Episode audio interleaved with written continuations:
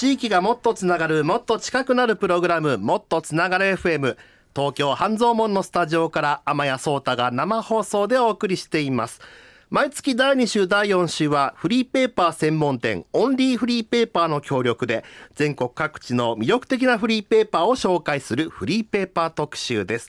スタジオにはオンリーフリーペーパーの松江健介さんに来ていただいています。松江さん、よろしくお願いします。よろしくお願いします。よろしくお願いいたします。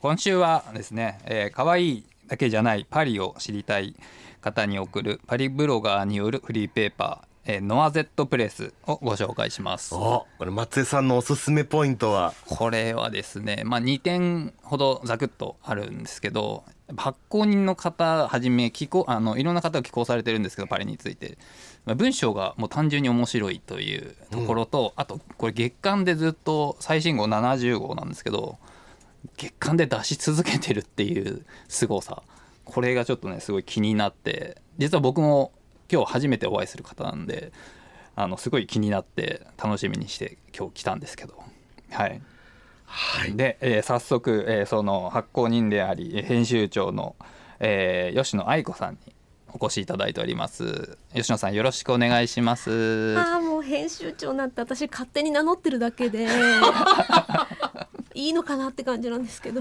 吉野です。よろしくお願いします。よろしくお願いします。いやもうすごい、実はねこの本番が始まる前に打ち合わせをさせていただいてたんですけど、話が盛り上がりに盛り上がってね本当に放送2分前くらいまでずっとおしゃべりしてたぐらい、本当にパワーのある吉野さんを今日はお迎えしております。今日はねオレンジのこのファーのセーターがすごくお似合いでいらっしゃる、ね、もう太陽もメラメラと太陽のようなすごく存在感のある形でですね今日お越しいただいております。存在感って別にそういうことじゃないですよ。どう何も言ってない。危ないこれ墓穴掘るタイプですまあでもすみません、今日はよろしくお願いいたします。よろしくお願いします。すいません、早速伺っていきたいんですけれども、ノアゼットプレスっていうのはどういうフリーペーパーなんでしょうか。ですね、フランスの本当のところを伝えたいということで、もう7年目に入ろうかなっていうところなんですけれども、はい、全国で12,000部200カ所で無料で配布しております。12,000部すごい。しかも200カ所でもう一大メディアじゃないですかこれ何人で作られてるんですか。何人スタッフの方とかっていらっしゃるんですか。書いてくれてる人はですね、ライターさんは6人ぐらいで、私がそれ集めて編集さんとデザイナーさんがいて作ってるって感じだから、3人ですかね。3人で12,000部のフリーペーパーをそうなんです。すごい。このノアゼットっていうお名前にもこうね思いが込められてると伺ったんですけども、これはノアゼットってどういう意味なんですか。ノアゼットはですね、パリのカフェによくあるメニューなんですけど、ご存知です。いや全然知らないですね。あるんですか。ちょっと風吹いてきましたパリのですね、エスプレッソって濃い少ないカップに入ってるね、コーヒーありますよね、はい、あれに泡立てたミルクをちょこっと乗せるんですよ、はい。それがノアゼットって言うんですけど、普通のエスプレッソだとエスプレッソだけですよね、はい、でそれちょっと濃すぎるじゃないですか、うん、でそれにこうミルクが足されると、ノアゼットってチョコレートによく使われてる実、なんて言うんでしたっけ。カカオ。違います。それはチョコレートそのものなんですけど、ちょっとノアゼットで調べていただいていいですかノアゼット実の名前なんですけど、色なんですね。そうなんですね。そうで、こうエスプレッソの茶色っていうか黒っぽい茶色とミルクの、白がいい感じに混ざって、こう素敵な茶色になるんです。それはノアゼット色っていうんですけども、フランスと日本のいいところを混ぜて調和させて、なんか架け橋になるみたいな、ちょっとまたおしゃれなコンセプトでなるほど。そうなんですよ。言われるとなるほどって感じですね。しました。ノアゼットのイメージがまだ全然伝わちょっとできたらね、後でフランス行きましょうね。そうですね、はい、そうですよ、はい、なるほど。もうそういうこういろんなに本当フランスのこういいところをこう混ぜ合わせて魅力を発見していこうというわけですね。そう、なるほど。まあ、グッとねサムズアップされましたけど親指をグッとありがとうございます。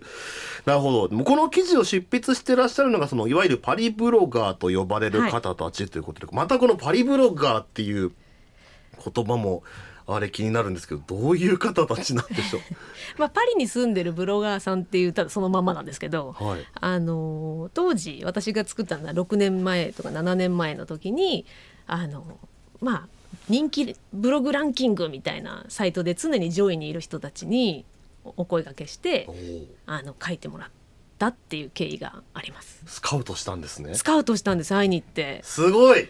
もう当時まだもう日本に住んでたんですけど、わざわざちょっとパリまで行ってすごいアポを取って初めましてこんなものですって言って、で私もブロガーだったもんですからお互い知ってますみたいな、あなたのブログ読んでましたよみたいな感じで、結構みんなシンパシーというか乗ってくれましたね。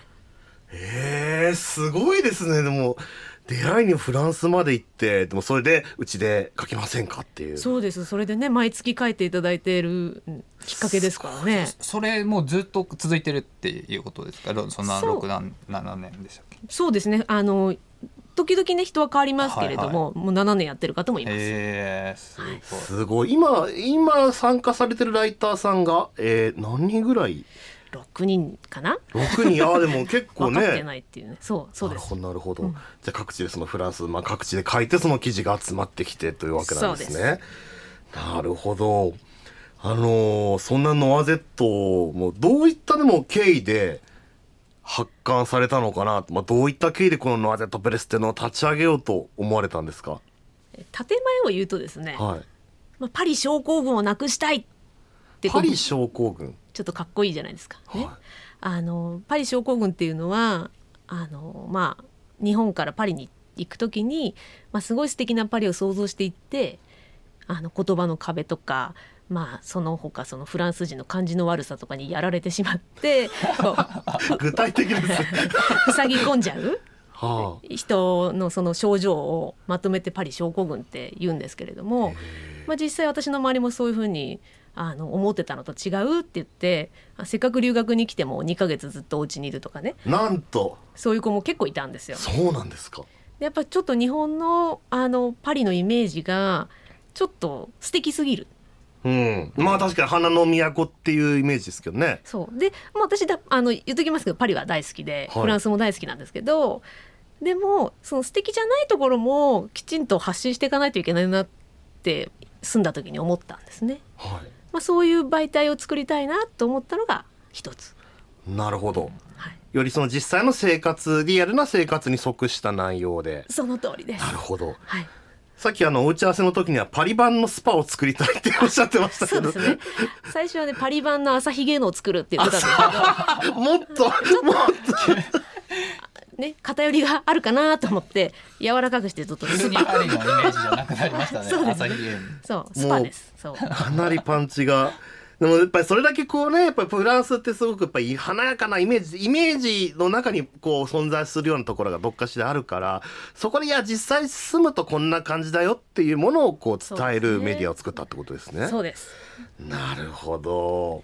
だからそのライター人の方もね、その日本からフランスに移住されてこう住まわれてる方がコラムを書かれていたり、はい、あと面白いのが逆にこうフランスから日本に来て生活されてる方も寄稿されてるんですね。そうですね。日本に住んでるフランス人でやっぱりこう感動が多いのは、住み始めて間もないフランス人の方をちょっとお願いして、まあ、日本のこういうとこにびっくりしたよっていう話を書いていただくコーナーもあります。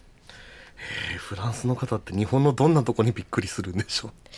まずねフランス人がじゃあクイズ出します、はい、フランス人が初めて日本に来て、はい、撮る写真は何でしょうか。雷門とか東京タワー、違うんですか。トイレじゃないですか。ピーボーン。トイレですよね。トイレなんですか。そう、成田空港のトイレを撮るんですよ。なんでトイレ面白いんですか。そんなもうねフランスの言い回しで、もうここは床でご飯が食べられるなっていうぐらい、まあ綺麗だと、でも感動しすぎてみんなまずついて成田でトイレに行ってわーっつって写真撮る。だから大体携帯見ると最初に日本の写真は成田のトイレなんですよ。そうなんだ。あ、ここが噂に聞いた成田のトイレか。これ正解しない方が良かったやつですかこれ。いや大正解。そう、その通り。じゃあそうじゃ成田空港のトイレは隠れインスタスポットなんですね。そうです。噛んじゃったけど。なるほど。他にはどんなとこにびっくりするんですかね。あとはね、で日本にね普通に街に出ますよね。でまず思うことはやばい、この国何かすごい病気流行ってるって思うらしいですよ。どうして？フランスの人ってマスクしないんですよ。あー、で日本の人って自分が引いててもするし引いてなくてもしますよね、うん、でさらにはお化粧してないのを隠したりするためにつけたりしますよね。まあだってもう顔半分ぐらい隠れちゃうようなねマスクしたりして、もうなんかすごいやばい病気流行ってるって思ってびっくりする。そうか、マスクってこう緊急時のものっていうようなイメージがあるからってことなんですね。だからそれ大体言いますね。マスクに驚く、トイレが綺麗、うんで大体そのフランス人って日本のマスクをつけると、うん、ほとんど顔埋まっちゃうんですよ。斉藤飛鳥さんがね、まあ、乃木坂の斉藤飛鳥さんがこう顔全体隠れちゃうようなマスクをして話題になってましたけど、それで日本人が、うん、わあ顔小さいねっていうわけですよ、うん、マスクがそんな隠れちゃって、うん、でフランス人って顔の大きさについて言われることない、あ、だから顔の大きさって何みたいな、その顔の大きさが議題に上ることがもうびっくり、ええするらしいですよ。私って顔小さいんだみたいな。あ、なるほど。じゃあフランスではこう藤原みたいな顔でかいからやってギャグは通用しない。なんかもうびっくりしちゃうんじゃないですか。っていうかなんでそんなことみたいな。だからなんですかってことはそうだ。これどころ何みたいな。あー、でもそうなんですね。やっぱりそうか、やっぱり文化によって気にするところが。そうなんですね。あと聞いた話だとフランスにはマンションとかのベランダにあるこの非常時はここを破ってくださいっていう板がないっていう。そう、そんなの全然ないから寄りかかって破けちゃって隣の部屋にバーンって入っちゃったとか。ドリフみたいな。あ、壁かなと思ってね、あれ仕切りに寄っかかっちゃって。そう、そんな新しい設備ないんですよね、パリには。やっぱりもう築100年とかまだ新しい方なんで、はあ、住むお家がですね、ええ、もうナポレオン時代の配管使ってるとか。ナポレオン時代の配管。そういう古いのをずっと使ってる町なんで、なんかあんなハイテクなね、ハイテクっていうか、まあ、あんなのないんですよ。そんな長持ちするんですね。そうなんです、まあ、持ってんのか。そう、持ってるんですよ。それはもう変えないでこうずっと守り続けてるっていう文化がこうパリとかにはあるってことなんですかね。そうです。なんかやっぱ世界で一番美しい街っていう多分自負があるんで、それを守ろうっていう意識がやっぱ高いと思いますね。なるほど。中はすごい綺麗なんですよ。外側が古いけど、うんうん、中は結構現代的にリノベーションしてるんですけど、うんうんうんうん、そんな感じ。なるほど、はい、逆になんか日本から見てこう日本から行ってパリのこういうとこ意外だったなとか、ここパリのこういうとこ誤解されてるなみたいなとこってあったりしますか。じゃあまたクイズ出しちゃおうかな、はい、パリの匂いってどんな匂いだと思いますか。これはね分かんないな。難しいな。当てないですか。なんか個人的にはパリのなんかヘーゼルナッツみたいな匂いかな。そう、ノワゼット ヘーゼルナッツです。あ、そう思い出した。なるほど。あ、当たっちゃった。忘れてるっていうね。そうなんですか。ヘーゼルナッツの香りがするんですか。あ、違います。違うんだ。なんだ、すごい当たってるみたい。違います。違うんですか。何の匂いなんですか。ね、はい、結構おしっこの匂いするんですよ。お、すごい。全然予想してなかったそれ。どうしてなんかね、これはもうね、ほんとフランス七不思議の一つぐらい一番最初に上がるんですけど、はい、なんかフランス人ってすごい美的センスも素晴らしいし、うん、それになんか自信もあるのに、うん、トイレに関してはなんかねぼんやりしてるっていうか。トイレにしたぼんやりとしたビジョンを持ってる。トイレ少ないんですよ街に。そうなんですか。そう、もうトイレが全然ないんですね。で全然ないからやばいって人は、うん、そこら中でしちゃうんですよ。それでそこら中でしてるし、なんかそれをすぐ掃除するわけでもなく臭いんですよ。それよしと、そういうそれをよしとするんです。不思議ですよね。見てもあしょうがないなぐらいなんです。あ、またまたみたいな。あまたまたみたいな、ちょっと天使の分け前的な、こういう風にだからよくね、はい、私もトイレすごい苦労しました、はい、もう1年間住んでたんですけど、はい、ずっとトイレのことばっか考えてましたね、パリで。そうなんだし、あ、だから余計でも成田空港に行ったトイレにびっくりするそうですそうです、なるほど、うん、僕マムシ料理を食べた帰りに上野のアメ横を通って帰ってきたんですけど、あんな感じなんだ匂い的にはっての思いましたけどそうそうなるほど、そうなんだ、そうだからそういう風にこう雑誌にはそのね匂いとかわからないじゃないですか、まあね、匂いつきにしない限りはこんな汚いんだパリってっていうね、みんなまずびっくりされますよ。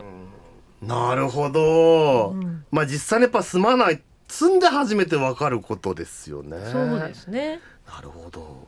まあでもそういった意味である意味こうなんかこうバリアを張りがちな部分がこう、いやなんも意外ともっと気軽に過ごしていいんだみたいな、なんかこう安心できる感じもしますね。そうですそうです、もうね私こんなこと言っておきながら、うん、フランスに住んでる時にこうよく街で叫んでたんですけど、うん、叫んでたノーストレスほう、なんかストレス感じないんですよ。なんかまあ後で お伝えしますけど、やっぱりね、はい、人からこういうことを期待されてるだろうなとか、うんうん、そういうものが全くなくて、他人に関心がないんですよ。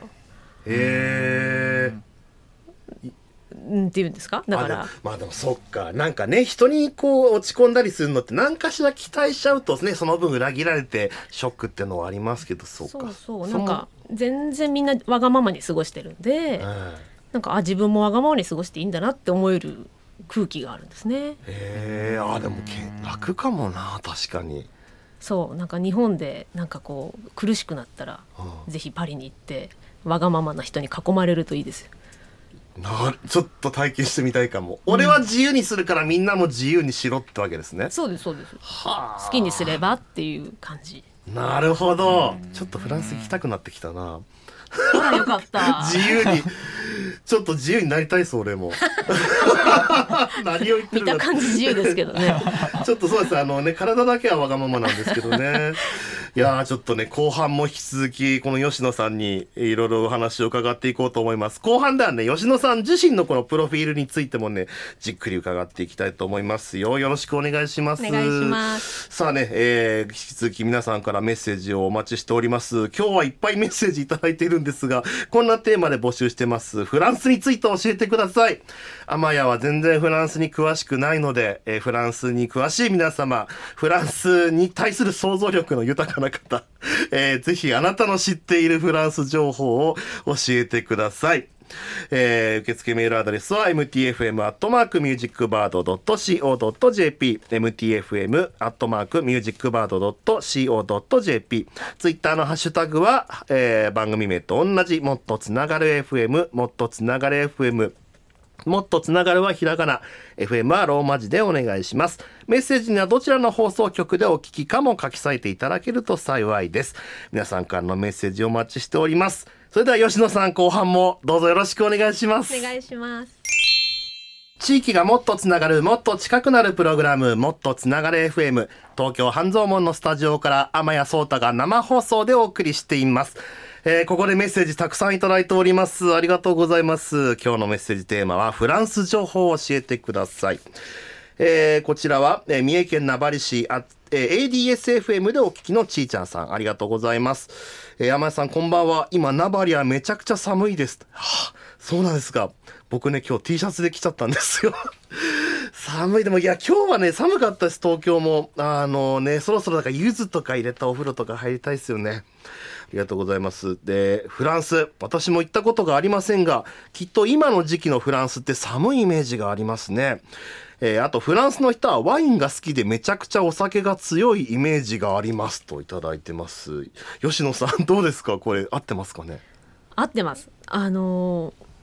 まあ、ちょっと汚い話になりますけど、結構東京とかって、はい、お酒に酔っ払って倒れておえってしてる人とか見るじゃないですか、うんうん、そういうの一回も見たことないです。そのおえっていうもの自体、で確かにスーパーでもよくワインがね水より安いとかいう噂がありますけど、うんうんうん、水より安くはないんですけど、炭酸水と同じぐらいの値段で売ってるんですよ。え、そんな安いんすか？めちゃめちゃ安くワインが売ってて、それなりに美味しいんで、はあ、まあでもね、ワインフランス人だからワインが全部好きっていうわけじゃなくて、日本人が日本酒に詳しくないのと同じだって言われるんですけど、やっぱり若い人はビール。なるほど。安いので酔っ払おうとすると、もっと安いのね。でもまあワインは安いです、確かに。なるほど、はい、やっぱあるんですね。でもそうか、やっぱりこの大人の飲み物的な感じはあるんですかね。そうですね。なるほど、すごい。ADS-FM からお聞きのね、ちーちゃんさん、合ってましたよあれ、でも僕もねちょっと詳しくなりました。ありがとうございます。なるほど、もう1ついただいてますよ。こちら、神奈川県横須賀市 FM ブルー湘南でお聞きのかずみさんからです。ありがとうございます。初めてフランスに行ったのは大学の美術研修旅行でした。またハイカラな。カルカソンヌからコートダジュールの海岸線を通りニースへ、ニースから飛行機でパリへ、9月のコンペキ海岸、これがそのコートダジュールのことなんですね。この9月のコンペキ海岸はバカンスを楽しむ人々の姿が、こんな世界があるんだと何とも言えない気持ちになった20歳の私でした。なるほど。コートダジュールっていうと僕らカラオケ屋さんをイメージしちゃいますけどもでも確かネーミングは確かこのフランスの確かね、このコンペキ海岸という名の、まあ、コートダジュールから取ったと。南の方ですね。海が綺麗そうなイメージがあります。なんかまあ綺麗ですね、うん、まあ綺麗ですねまあ綺麗な海って感じですかね、うんうん、あとまあお金持ちがねいっぱい、うん、バカンスで来ますよね。なるほど。あの辺りはね、ほらカンヌ映画祭とかね、カンヌ、そうヤシの木バンバンみたいな、うん、ヤシの木バンバンなるほど。でもカルカソンヌ行かれてるっていうのは結構ツーっていうかですね。あら本当ですか。フランスでカルカッソンヌを見て死ねっていう、まあ、ことわざがあるぐらい、カルカッソンヌを行かないで死んじゃダメだって意味ですよ。カルカソンヌを見ずに死んじゃダメだよと。城壁都市で、はい、まあ、日本人がよく使う例えだとラピュタみたいな、お昔の要塞がそのまま残ってますみたいな、はいはい、そうでカスレっていうね、うんうん、お肉がもうぐちゃぐちゃに、ぐちゃぐちゃにじゃないですごったにぐちゃぐちゃに美味しそうじゃないいろんな肉が煮込まれてるね、豆料理がね、すごい有名な町ですよ、カルカソンヌ、日本に例えるとどんなとこがイメージとして近いんですかね。そうですね、お城が有名で、うんうん、どこですか？小田原を見て死ねってあんま言わないですよねそう、もう上そうか、でもそうかもし、日本のお城とね世界のお城はまたこう雰囲気ね、形が違いますからね、うん、なるほどなるほど、ありがとうございますそんなわけで今日はですね、可愛いだけじゃないパリを知りたい方に送るパリブロガーによるフリーペーパー、ノアゼットプレスの編集長吉野愛子さんをスタジオにお迎えしております。引き続きよろしくお願いします、はい。いやね、早速いろいろお話伺っちゃいましたけどね、後半ではその吉野さん自身のプロフィールも詳しくちょっと掘り下げていきたいなと、どうしてここまでフランスに惹かれたのかなっていうところをね聞いていきたいなと思いますね。ちょっとプロフィールを、簡単に振り返りますと、吉野愛子さん、大学卒業後、ラジオ局文化放送に入社、警視庁や東京地裁などの担当記者レポーターとして勤務、その後番組プロデューサーや番組パーソナリティを務め、2011年に文化放送を退職し、同時にパリでの生活を開始と。めちゃめちゃキラキラプロフィールじゃないですか。やめてくださいすごい。でもラジオ局文化放送時代はその東京地裁や警察の記者ってことは、じゃあもう報道部だったんです。事件記者的な。そうですね、なんか土日とかでも殺人事件起きたから来いみたいな。いや、夜打ち朝掛けの世界ですよね。そうなんですよ、相当シビアだったんじゃないですか。でもなんか私は裁判の方がすごい好きで、はい、なんかすごい何でも喋るじゃないですか。なんかいろんなね動機とかをね、そうワイドショーよりももっとなんか、赤裸々に知れる、でも私がたまたま担当だった時は結構バラバラ事件が多くて、バラバラ殺人担当みたいになっちゃって、なんかすごいバラバラ慣れしてきちゃうみたいな。バラバラ慣れありましたね。今日の放送は情報量が多いですねいやでもそういう環境の中でどこでこうフランス行こうって思ったのかなってすごい気になるとこなんですけど。そうですよね。まあ一言で言うと夫について行ったんです。なるほど。そう、夫の留学がパリでちょっと音楽関係の人だ、音楽研究、音響、まあそういう系でですね、でフランスがその分野で進んでるっていうんで1年間留学するっていうんで、ついていくかついていかないかで、文化放送はちょっと古い会社なんで1年間休みますなんてことを許してくれなかったんですね。まあ放送局はねこう365日動いてますからね。それでまあ辞めざるを得ず、まあ、当時担当してた高田純次さんとかね、に相談とかもして、夫に1年ついてくのやめるのどう思いますとか言って聞いたりしましたけど、まああんま関心なさそうでしたね。まあその場所によるなみたいな。場所による適当だな。でフランスなんですっつったら、じゃあやめろよみたいな。あれなんかフランス好きだったみたいで純次さん。じゃあフランス好きだからやめろよって言ったんですか。フランスならやめていいんじゃないみたいな。会社をね。そうです会社を。ぜひ行ったらいいと。そう言われましたよ。まあ背中を押されたわけじゃないですけど。そう悩んでやめてついてたんです。いざフランスに。そう。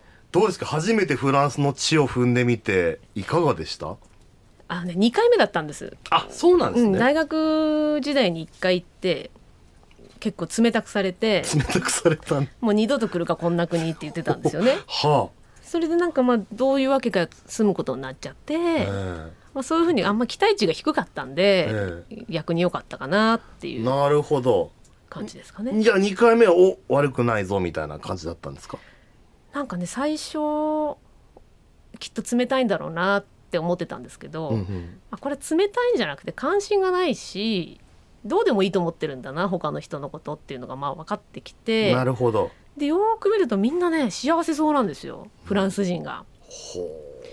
なんか自分のことだけ考えてわがままに過ごして幸せそうで、なんか日本でこんな一生懸命真面目に生きてて何だったのかしらって思ったっていう感じですかね。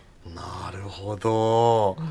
さっきもね他人に関心がないっていうね、そのまあ絶妙な距離感を持ってるっていうような話でしたけども、街としてのフランスのパリっていうのもねすごく気になるところなんですよ。この番組地域をテーマにした番組ということもありましてですね、その街としてのこのパリってどんな魅力があるのかなっていうのをねちょっと伺えたらと思うんですけど。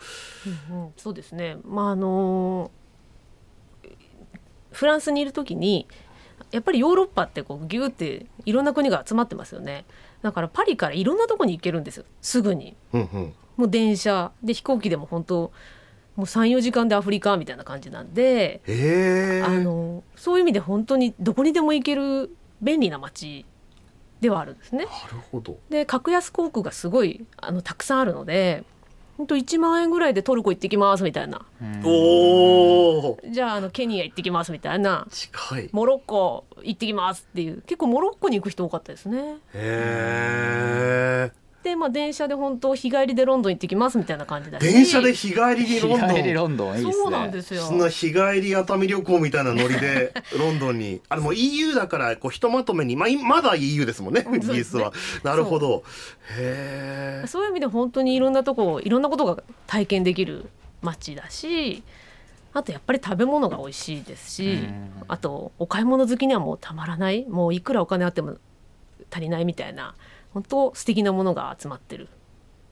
本当街としてはね、観光もいいし住むのもいいしで暑くないしね。暑く、それ大きいですね。もう今年の日本の夏暑かったですからね。クーラーないですから。パリはクーラーなしで過ごせるんですか、一般家庭はね。そうなんだ。そうだから時々やっぱ猛暑があってみんなどうしようみたいになっちゃうんですけど、基本的にはクーラーなしです。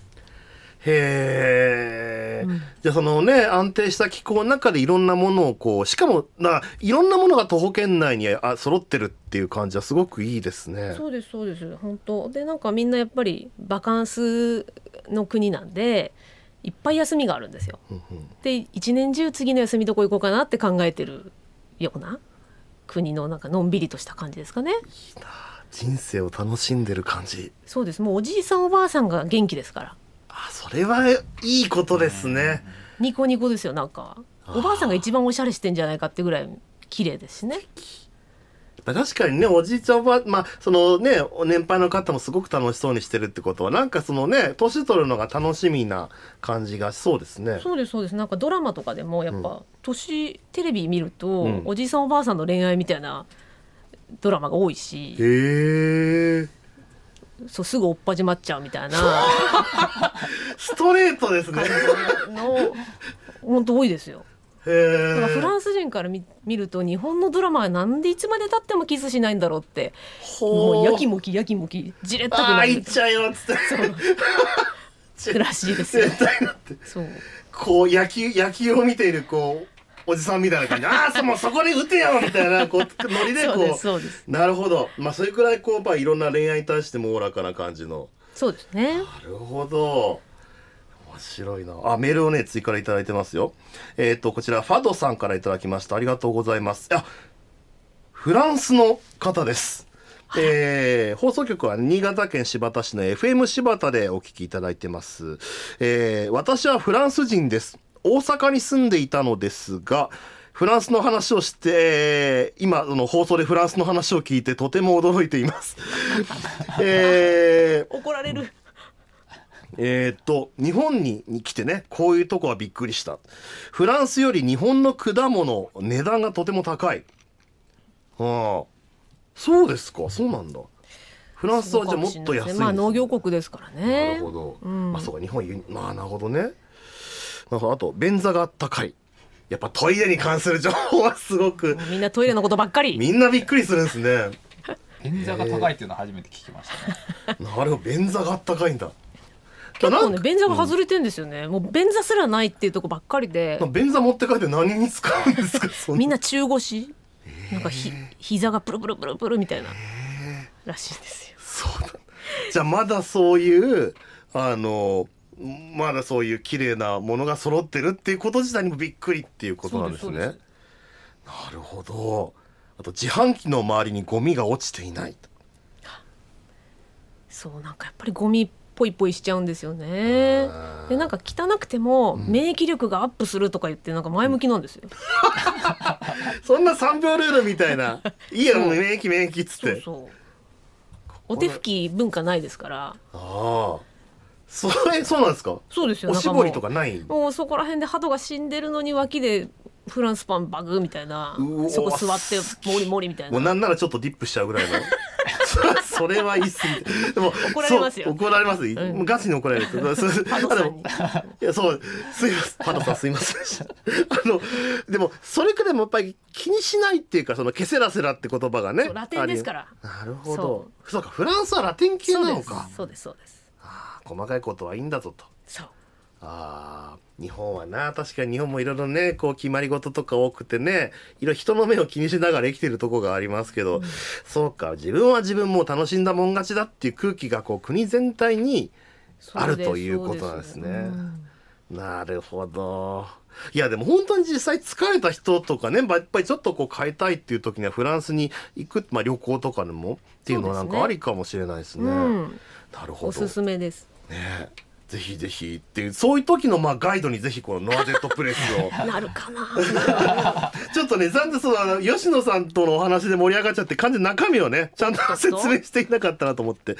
実際にそのいろんなまあ6名のねコラムニストの方が書いている面白い、しかもいろんな角度のコラムがねいっぱい載っていて、例えばですね、あ、吉野さんがね書いてる毎日パリで困ってましたっていうねコラムがありますけども、第67回やフレンチ幼稚園の学園祭に行ってきました。あ、そう、子供がね今、はい、フレンチインターナショナルの幼稚園に、ええ、日本のですね通わせてるんで、やっぱあれですか、あ、ちゃんとも給食とかでもクスクスが出たりとか。そうなんですよ、ムースオショコラがデザートに出るんですよ。おしゃれ。そうなんですよ、エクレアとか出ちゃうし、めちゃめちゃおしゃれ。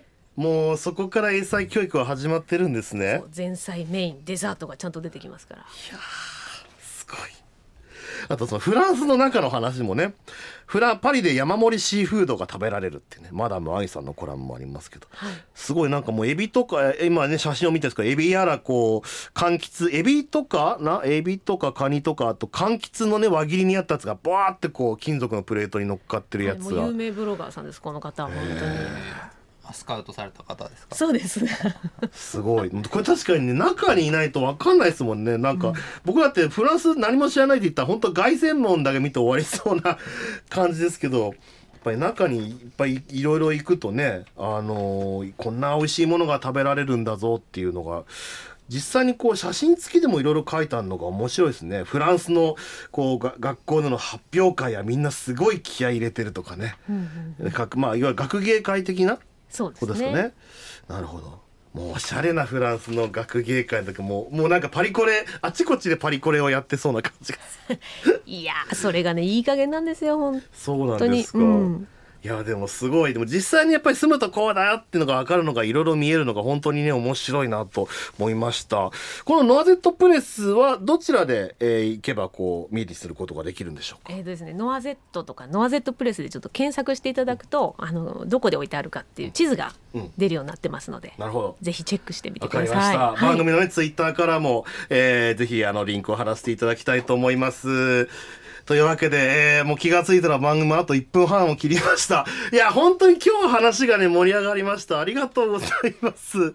ぜひ、いやありがとうございますね。生放送に収まりきらなかったお話は番組ポッドキャスト、毎日ね金曜夜に更新しておりますので、聞いていただけたらと思います。サウンドクラウドまたは iTunes のポッドキャストメニューからもっとつながれ FM で検索してください。メール読めるかな、メール達ボーイさんからいただきました。パリといえばエッフェル塔、エジソンも関わっていたとか。そうなんですか。そうなんだ。ちょっとこれはちょっと持ち越しましょう勉強します。ありがとうございます。ね、検索しようということで、検索といえばなんですけども、来週のもっとつながれ FM はですねウィキペディアを特集します。来週、地域の図書館に眠る膨大な資料を紐解いて、インターネット上のフリー百科事典ウィキペディアで街の文化財や観光名所などを執筆するウィキペディアタウンというプロジェクトの皆さんをお迎えしてお話伺っていきます。これも楽しみですね。どうぞお楽しみに。というわけでお届けしてきました。地域がもっとつながる、もっと近くなるプログラム、もっとつながる FM、 来週も木曜夜8時、日本各地の街角でお目見にかかりましょう。天谷宗太とはまた来週です。この後もお聞きのステーションでお楽しみください。また来週。